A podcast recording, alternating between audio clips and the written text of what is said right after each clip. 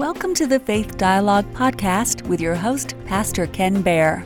Are you ready to swim in the deep end of the Bible pool or climb to the top of Faith Mountain? If so, open the eyes that see, those ears that hear, and a heart that is receptive. Get your cup of coffee and your Bible as we begin. Welcome back. We're in a sermon series called Unstoppable. Uh, based on the New Testament book of the Acts of the Apostles.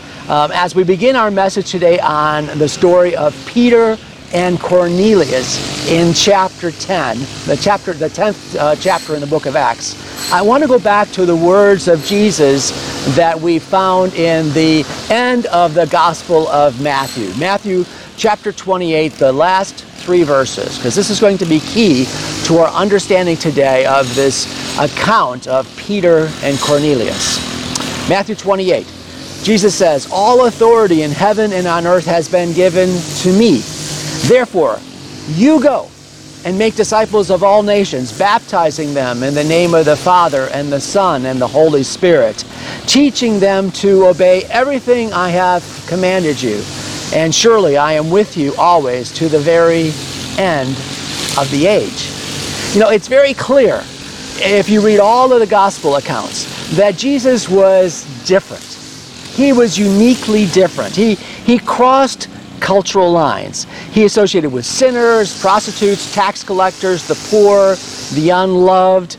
Uh, he not only got close to lepers, those who had skin diseases and were unclean, um, but he reached out and touched them as well. He healed them of their diseases. You know, he Jesus ended up going through Samaria and actually sat and talked with a Samaritan woman. We read that gospel, that account in Gospel of John. You know, there were lots of reasons for Jesus to not speak to her. However, living in the twenty-first century here in in America, it, it's It's very difficult with our modern cosmopolitan way of thinking. We we actually become clueless.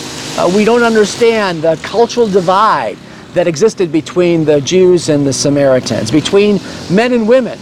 Uh, it was not just socially unacceptable to cross that divide. It was actually prohibited by law. And, and it wasn't just the Jews and the Samaritans. It was the Jews and the Greeks, the Romans, and, and the Gentiles. If you remember the story of Jesus and Pilate, the religious leaders that were accusing Jesus would not go into Pilate's headquarters, what was called the Hall of Judgment, because they would be defiled if they entered this Gentile building. Jesus had to go in by himself.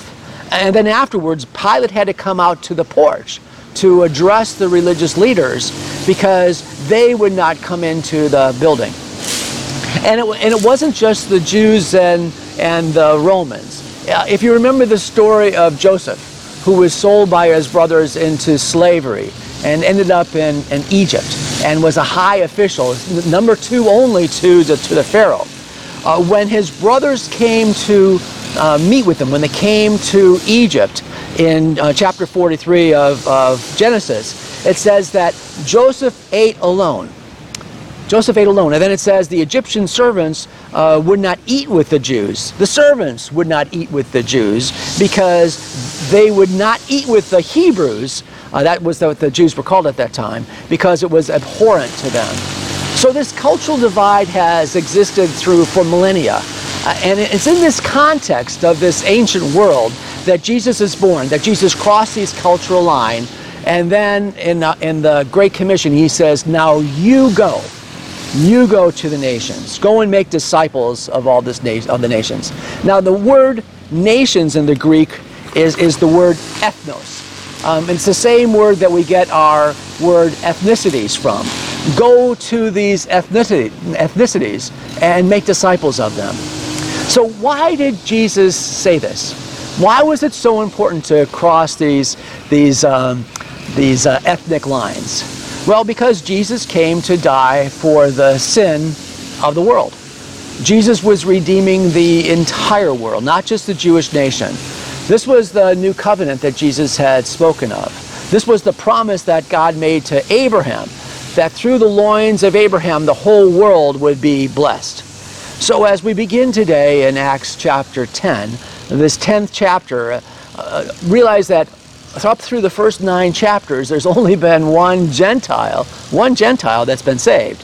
And that was the Ethiopian servant, the Ethiopian eunuch, the servant of the Queen Candace. And remember that uh, it was Philip that was directed by the Spirit of God to go catch up to the chariot. It was God moving Philip to talk with the Ethiopian. Now, the church is growing in the book of Acts. That's why we call this series Unstoppable. But it's growing strictly among the Jews, likely tens of thousands of them, and it's expanding in Jerusalem and Judea and into Samaria, but it's still only among the Jews. And when was this? Well, scholars generally agree that the timeline that this event in Acts ten and eleven Um, that we'll be reading about today with Cornelius and Peter is likely about seven years after Pentecost, seven years after the Holy Spirit descended on the one hundred twenty in the upper room. It's three years after Saul ha- is converted, because he had already spent three years in the desert with Jesus and then had returned to Damascus in the previous chapter. And now it's been seven years, seven years, and God is going to bring the gospel to the Gentiles. He's going to open that, that door up. Now, this is going to require a, a breakdown of ethnic and racial barriers, and God is going to do this supernaturally. First, there are there are two things that we need to point out to you, and the first one is, is likely pretty obvious. Uh, you and I and most of the people that are watching this broadcast today are, are Gentiles. We were not born into a, a Jewish family. We're not included in what God continues to refer to as his his chosen people. The Bible says that we've been we've been grafted in. We're the, we are the recipients of God's grace. We are the ones that God is interested in, in reaching and bringing his salvation, his grace, his his mercy in the application of the shed blood of, of Jesus Christ on our behalf. Secondly, just as we saw in the case of Philip and the Ethiopian eunuch, this is completely God's doing. God is the one that's going to visit a man named Cornelius, a centurion, a Gentile, and tell him that his prayers are, are answered. It's God is going to speak then to, to Peter through a vision, a vision that he tells Peter three times. So let me summarize this, this story for you in the tenth chapter of the, of the book of Acts. And then we'll come back and look at some specific verses, and we'll unpack it and, and see what it can teach us today. So we're in the tenth chapter of Acts, and chapter chapter ten of Acts, of course, follows chapter nine, and that's where we get the context. And if you remember in, in chapter nine, Paul is beginning to, to preach Jesus. And then we also see the miraculous healing of Dorcas, also called Tabitha, Uh, by Peter, and and Peter ends up staying with Simon, uh, a tanner, in Joppa. So chapter ten begins with the story of Cornelius, and we're told that Cornelius is a centurion that's living in Caesarea, and that he was a, a good man. The scriptures say that he was God-fearing, and we'll get back to that in, in just a few minutes, what the whole idea of God-fearing actually means. And that Cornelius and his family prayed to God regularly. And then one day an angel came to him and said, "Cornelius, your prayers have been answered." And then the angel tells him to specifically send men to Joppa to find a man named Simon, Peter, um, who is staying with a man called Simon, who's a tanner, and, and gives him very specific directions exactly where he is.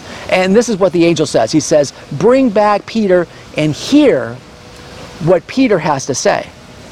Pretty specific instructions, don't you think? And these instructions are, are direct from heaven via an angel. Meanwhile, Peter is in, in Joppa. He's staying with Simon the tanner, and he's hungry.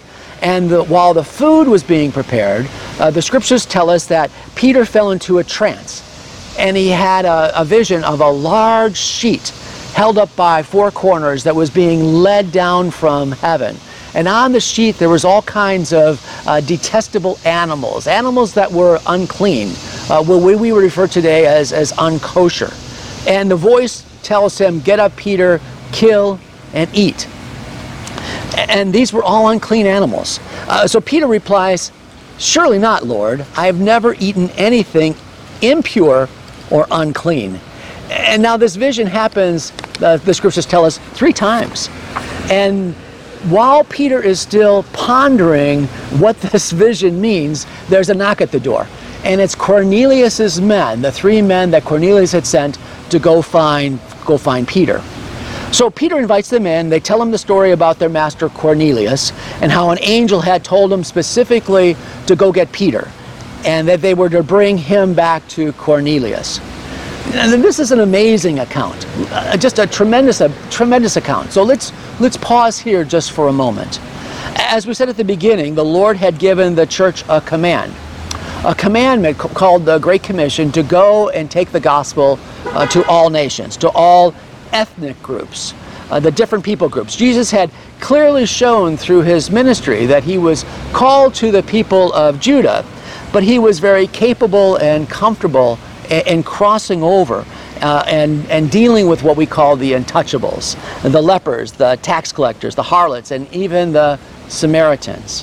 When uh, Jesus was pressed about who a neighbor was, he gave the parable of the Good Samaritan. Uh, you remember that parable. It's an obvious and shocking deference uh, to the Samaritans, to the humiliation of the Jewish people that were listening to the parable. However, would we say, based on all this information, that God was displeased with how the apostles were growing the church, with the inability of the apostles to, uh, to, to, to bless the church and to be able to, to make it grow? Uh, not at all. Not at all. Um, Jesus was, as as the book of uh, the book of Ecclesiastes says, as Solomon says, there is a time for every season under the sun, and this will be a season. Let me read to you uh, what uh, verse uh, fourteen uh, says in in the book of Romans. How then can they call on the one they have not believed in? And how can they believe in the one on whom they've not heard? How can they hear without someone preaching to them? And how can anyone preach unless they are sent? As it is written, how beautiful are the feet of those who bring the good news. Now, the reason I read that to you is because what Cornelius needed, what Cornelius needed was a preacher. Uh, now, I realize I, I say that with all great humility because that's what I do, but actually that's what Cornelius needed. Cornelius was a, a good man. He was, he was a God-fearer. Now, God-fearer uh, was a word that was used in the Bible to describe Gentiles who did not believe. Uh, like many believe, uh, like many uh, Gentiles, in many gods. They were not pagans. Uh, they believed in, in one God. They believed in one God, and they were they were uh, they had great respect for the the God of Israel, the great affection for the Jewish people. However, they had not converted completely over to Judaism. Uh, while some did con convert, uh, there was one big reason why most did not convert, and that is because one of the rites of initiation to become a Jew was circumcision. And circumcision for the males was just too painful for them to consider as an adult. However, it is for this reason that there'll be a great opportunity for these God-fearers to become disciples of Jesus. Because soon we'll see that the Gentiles are not going to be required to become Jews. They're not going to be required to be circumcised in order to become followers of Jesus Christ. As the early church grew all through the Roman Empire, it was the Jews and the God-fearers that quickly embraced Christianity. They embraced the faith of the apostles and they became disciples of Jesus Christ. But we aren't there yet. Cornelius hasn't heard his, his first sermon. So let's get back to the scripture for today. Cornelius had a vision and the angel uh, told uh, told him to go get Peter. And Peter also had this vision of the sheep. And then the angel, then there was a, a knock at the door. And we'll pick up the story in verse seventeen. Now while Peter wondered within himself what this vision which he had seen meant, behold, the men who had been sent from Cornelius had made inquiry for Simon's house and stood before the gate. And they called and asked whether Simon, whose surname was Peter, was lodged there. While Peter thought about the vision, the Spirit said to him, behold, three men are seeking you. Arise, therefore, go down and go with them, doubting nothing, for I have sent them. Then Peter went down to the men who had been sent to him from Cornelius, and said, yes, I am he who you seek. For what reason have you come? And they said, Cornelius, a centurion, a just man, one who fears God and has a good reputation among all the nation of the Jews, was divinely instructed by a holy angel to summon you to his house and to hear words from you. Then he invited him in and lodged there. You know, this is a very interesting and actually a very unique exchange between two groups of people that are referenced in the Bible. Uh, these two groups, Peter and Cornelius, don't know each other. They don't know anybody that knows each other. Uh, but God orchestrates this. Now, this is not without precedent. If you remember the story of Saul and Ananias, both Saul and Ananias were directly, personally um, uh, sent to each other by the Lord. Saul was told to wait for Ananias, and Ananias was told to go and minister to Saul. If we go through this chapter ten and chapter eleven of the books of Acts, it's likely going to challenge your theology. And let me tell you, that's actually pretty good. One of the commentaries I read said that often the events in these two chapters specifically won't fit into your theology, depending on your denomination. Uh, but let me tell you, friends, don't try to make the theology of your denomination fit the Bible. It's actually the opposite. Your theology comes from the Bible. The Bible is the source of all our theology, and often it will challenge you. Uh, but that's okay. You see, the Bible says that just as the heavens are higher than the earth, His ways are higher than our ways, and His thoughts are higher than our thoughts. You know, when I was in, in seminary, I, I took a, the required class in systematic theology. Big name, isn't it? Uh, it was actually a pretty comprehensive class, and a class that a lot of the students feared because it was, it was relatively difficult. Uh, the first day of class, our professor stood before the class, and this is what he said. Now, I'm going to try to, he was, he was from Georgia, and he spoke rather slowly, had this thick accent. I can't do the accent, but let me see if I can imitate uh, my professor of the systematic theology class. First day of class, he said, "We are endeavoring to undertake the study of what is called systematic theology. Theology is the study of God and all of His attributes. Systematic refers to an orderly, orderly, methodical, and structured approach to this endeavor. We will discover that even if we are successful, we will have to admit that we fall short. We will fail to fully understand, for God is not finite in that we can define His parameters. He is the creator of all things, and while He is unchanging and totally consistent, He is beyond our full understanding." And then my professor continued. He says, "We will profit from this study as we learn much of what the Bible has to say about God and the relationship that He desires to have with men." You know, in other words, our, my professor was saying to me, and this is what I heard, is that like we were like fish in a glass bottle trying to figure out who it was that, that changed the water. Now Peter, the Apostle Peter, had a, a very solid theology.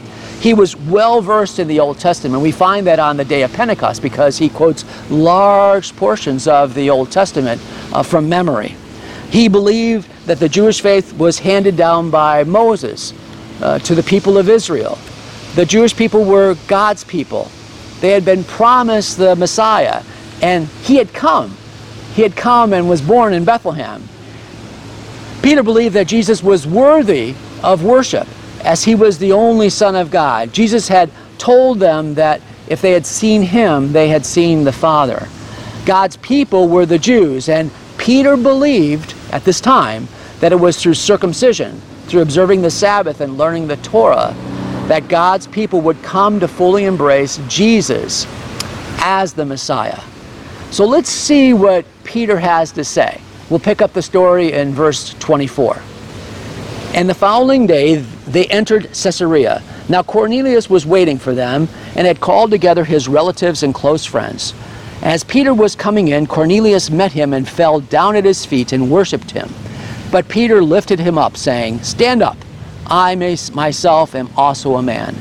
And as he talked with him, he went in and found many who had come together. Then Peter said to them, You know how unlawful it is for a Jewish man to keep company with or go to one of another nation. But God has shown me that I should not call any man common or unclean. Therefore I came without objection, and soon as I was sent for. I asked then, For what reason have you sent for me? Verse thirty.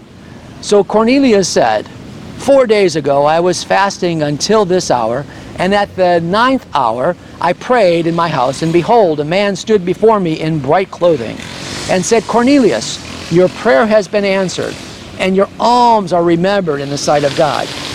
Send therefore to Joppa and call Simon here, whose surname is Peter. He is lodging in the house of Simon, a tanner, by the sea. When he comes, he will speak to you. So I sent him to you immediately, and you have done well to come. Now therefore, we are all present before God to hear all the things commanded you by God. Now, there is much we can learn from this passage. Note that God had prepared Peter and told him that some men were coming for him, and God had prepared Peter through the vision of the sheet and all of the unclean animals. You know, back in verse seventeen, the scripture says that while Peter was still thinking and wondering what this vision of the sheet and the unclean animals meant, the delegation from Cornelius had arrived. Now, Peter was unsure at that time what it meant. That's what the scripture says. And it's interesting to note that many today will read this passage and say, oh, that's exactly where the scriptures tell us that the kosher laws are done away with. Uh, but that's not what the scripture says. Peter doesn't say that either. In fact, in this passage we just read, Peter says, But God has shown me that I should not call any man uncommon or unclean. Peter's vision on the sheets and the unclean animals was about the Gentiles. It wasn't at all about food. You know, and I love Peter's humility. He tells Cornelius to get up, and that he, Peter, was, was just a man like he was. And then he asks him a, a simple question. I asked them, For what reason have you sent for me? I would love to be more like Peter. You know, Peter was actually a, a pretty simple man, a fisherman. And after he had been filled with the Holy Spirit, he was really quite teachable. The Lord is teaching him, and Peter is humble enough to just follow the Lord's leading. Remember, Peter sees the vision of the sheet and the unclean animals three times and ponders what it's meaning. But he's willing to follow the Lord even though he doesn't fully understand. Cornelius sends three men to collect him, and he goes. Then in, in verse twenty-five, Peter just walks right into the house with Cornelius and all of these Gentiles. Now, normally Peter would not have gone into the house of a, of a Gentile, but his heart is receptive. Peter is, is learning. He follows God's lead even when he doesn't understand. That's why he asks the questions. Why are you here? And why did you send me? If Peter wasn't totally clear on the big picture of what was happening in this account, why should we feel that it's going to fit into our simple theology? God is orchestrating. He's orchestrating every detail on both sides to bring Peter and Cornelius together. Yet Peter had no clue why he was going to Caesarea, and Cornelius didn't know why what Peter was, was going to say. What God requires from any of us is simple obedience. God rewards simple obedience, not perfect theology. And don't worry about the big picture. God will still lead you. So remember, I said earlier that Cornelius was a, a good man. He was a God-fearer, but he was lacking something. He needed to hear the sermon. Uh, that's actually what it says, literally. Cornelius tells Peter why he calls. He says, Now therefore we are present before God to hear all things commanded you by God. Cornelius wants to, to hear. He has ears to hear, and Peter's going to preach a sermon. Verse thirty-four. Then Peter opened his mouth and said, In truth, I perceive that God shows no partiality, but in every nation, whoever fears him and works righteousness is accepted by him.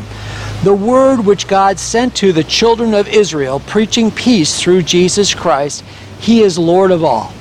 That word you know, which was proclaimed throughout all Judea and began from Galilee after the baptism which John preached, how God anointed Jesus of Nazareth with the Holy Spirit and with power, who went about doing good and healing all who were oppressed by the devil. For God was with, with them, and we are witnesses of all things which he did, both in the land of the Jews and in Jerusalem, whom they killed by hanging on a tree. Him God raised up on the third day and showed him openly, not to all the people, but to witnesses chosen before by God, even to us who ate and drank with him after he rose from the dead. And he commanded us to preach to the people and to testify that it is he who was ordained by God to be judge of the living and the dead. To him all the prophets witness that through his name whoever believes in him will receive remission of sins. Pretty good sermon, don't you think? Peter covered the basics of the gospel in less than three, four minutes. You know, it's it's really a, a simple message. And all too often we, we make it so complicated, so complicated that ultimately our theology becomes flawed. We try to make the divine and the sovereign work of God, the grace and mercy of God, fit our theology. We try to put God in a box, but God is not willing to be put in a box. Look what happens next. Verse forty-four. While Peter was still speaking these words, the Holy Spirit fell upon all those who heard the word. And those of the circumcision who believed were astonished, as many as came with Peter, because the gift of the Holy Spirit had been poured out on the Gentiles also, for they heard them speak with tongues and magnify God. Okay, remember I, I told you that often these chapters in, in Acts uh, ten and eleven will, will mess with your theology. Uh, that's okay. Sometimes your theology needs to be messed with. What happens in this passage? Well, before Peter was able to conclude the sermon, before Cornelius or any of these Gentiles that were assembled there listening to Peter had a chance to, to raise their hand, they had a chance to repent of their sin, ask God for forgiveness, or say the sinner's prayer, the Holy Spirit descends on them. And Peter and the rest of the Jewish believers are astonished. Peter, however, recognizes that it's the Holy Spirit, and he recognizes that immediately. So he says, then Peter answered, verse forty-seven, can anyone forbid water that these should not be baptized who have received the Holy Spirit just as we have? And he commanded them to be baptized in the name of the Lord, and they asked him to stay a few days. So, so let's wrap up this, this lesson today. There's so much going on here in chapter ten. I would highly recommend that when you get a chance, get your Bible out, or whatever you use to read your Bible, your computer device or your iPhone or or Apple Pod, whatever, whatever it is, and read the scriptures. Let these scriptures sink in. Peter commanded these Gentiles to be baptized in the name of the Lord. This showed that Peter had full acceptance of these Gentile believers into the community, uh, the body of Christ. Their baptism, like ours, is an outward sign of what God has already done on the inside. You know, a, a few years ago, I had the great opportunity to oversee uh, the discipleship ministry of a relatively large church. And, and uh, baptism was part of the discipleship ministry and how we administered baptism. And baptism in this church at the time was typically administered, encouraged when a person was becoming a, a member of the church at the end of the membership classes. I know this is often how churches do it, and there's a lot of good reasons for that. Baptism is is is a is a very significant. It's one of the two sacraments that Jesus gives to us. Uh, baptism also often is administered uh, when somebody uh, belongs, when they become a member of the church, and historically it was done that way as well. The, the issue I had was that if I go through all of the scriptures, all of the New Testament, Uh, in all cases, baptisms were not connected to, to membership. In the scriptures, baptism typically was immediate, and the very next step as a step of obedience when somebody came to faith in Christ. So we sat together, all of the pastors and me being the new guy, and we talked about baptism, and it took us a while. But ultimately we agreed in two things. Number one, that baptism would certainly be encouraged. Uh, it would be offered and, and even required when somebody was being, uh, being brought in as a member of the church if they had not been baptized uh, prior. Uh, but we also would make public baptisms much more often, and we would celebrate when people came to faith and ask them if they would like to be baptized immediately following when they came to faith. So let's go back to the scriptures for today. The Gentiles being accepted into the body of Christ was not something new uh, in the in the Bible with this event with Cornelius. It had actually been promised long before. Uh, the Old Testament prophet Isaiah saw the days. He saw the days when the light of the gospel would shine on the Gentile world. This is what it says in Isaiah chapter sixty. It says, "Arise, shine, for your light has come, and the glory of the Lord has risen upon you. For behold, darkness shall cover the earth, and thick darkness the peoples. But the Lord will arise upon you, and his glory will be seen upon you. All nations shall come to your light, and kings to the brightness of your rising." Remember that God had promised Abraham all the way back in the beginning, uh, in the book of Genesis, that out of Abraham's loins, all of the nations of the earth would be blessed. Jesus also promised in John ten sixteen, he says, "If I'm lifted up from the earth, I will draw all peoples to myself." That's in John chapter twelve, verse thirty-two. In closing, let me let me tell you a story. One of the one of the things I, I get to do in my ministry, and it's it's it's very humbling, and it's also a, quite a privilege, is I have the opportunity to often be with a, a member of our congregation or a member of their family during the final days. Sometimes it's in a hospital, sometimes it's in their home or hospice, it's at bedside. Now, if I'm given the opportunity, I'll always pray with them and share Jesus with them. Often, when I do this, they're not able to, to fully respond. They realize their life is coming to an end, and they need the, to confront. They need to confront what they actually believe about, about heaven and earth, what they, who they think Jesus is, and and what it is that their, their religion tells them about life after death. Now, even without getting a response from them, I'll pray with them. I'll pray that they accept the love and the forgiveness that is available through the death and the resurrection of Jesus Christ. Now, now someone may, some may be skeptical, and, and some may say, "Pastor Ken, can a person really be saved at life end, at the very last minute? And don't they have to confess their sins and repent of the things that they have done?" But here's my thought. No one really knows what happens in the heart of a man or a woman except God. God knows our hearts, and we're blessed beyond measure because we have a God who is, is full of mercy. He's, he's slow to anger, and he's always willing to bring us to redemption. John three sixteen says, "For whoever believes in him shall not perish but have eternal life." My friends, don't let your theology put you in a box. Um, What, what seems impossible to man is often possible with God.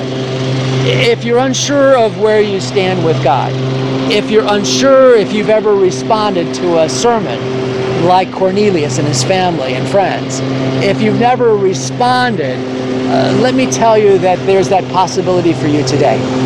God loves you, and he la- loves you so much that he sent his son Jesus Christ to, to die for you, to die in your place. Jesus lived a, a perfect life, something that we couldn't possibly do.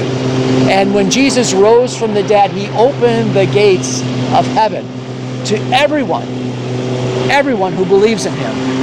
Now, this belief in Jesus Christ, in his death and his resurrection, is not a, a casual belief, uh, like believing in gravity or that George Washington was the first president of the United States. Not at all. This belief is, is intimate. It's, it's ch- life-changing. In fact, the Bible calls it transformational. God will call you his child, and you can call God your father. But it begins and ends with a relationship with Jesus Christ. Take a step. Open your heart to Jesus. See where he leads you. The Bible says that all of us have sinned and fallen short. And the Bible says that all who call on the name of the Lord will be saved. If you have questions, just, just message me. I'd be happy to answer any questions you may have. Thank you for joining us today. Uh, we hope you'll tune in the next few weeks as we continue our study in the Acts of the Apostles. We have two services every week, one on Sunday and one on Wednesday, and both are broadcast at eleven a.m. and six p.m. Beginning this Wednesday, This Wednesday, we'll be looking at prophecy in the Bible in a new series on Wednesdays called Pondering Prophecy. You see, over twenty-five percent of the Bible is, is prophecy, so we'll never run out of material.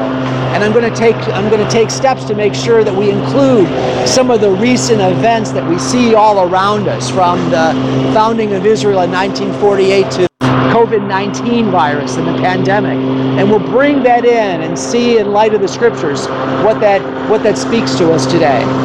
Our website is w w w dot faith dialogue dot org, and you'll find information about our ministry, all of our video teachings, and our audio podcasts. Let's pray. Father God, we want to thank you, Lord, for the opportunity today to be able to share the gospel online.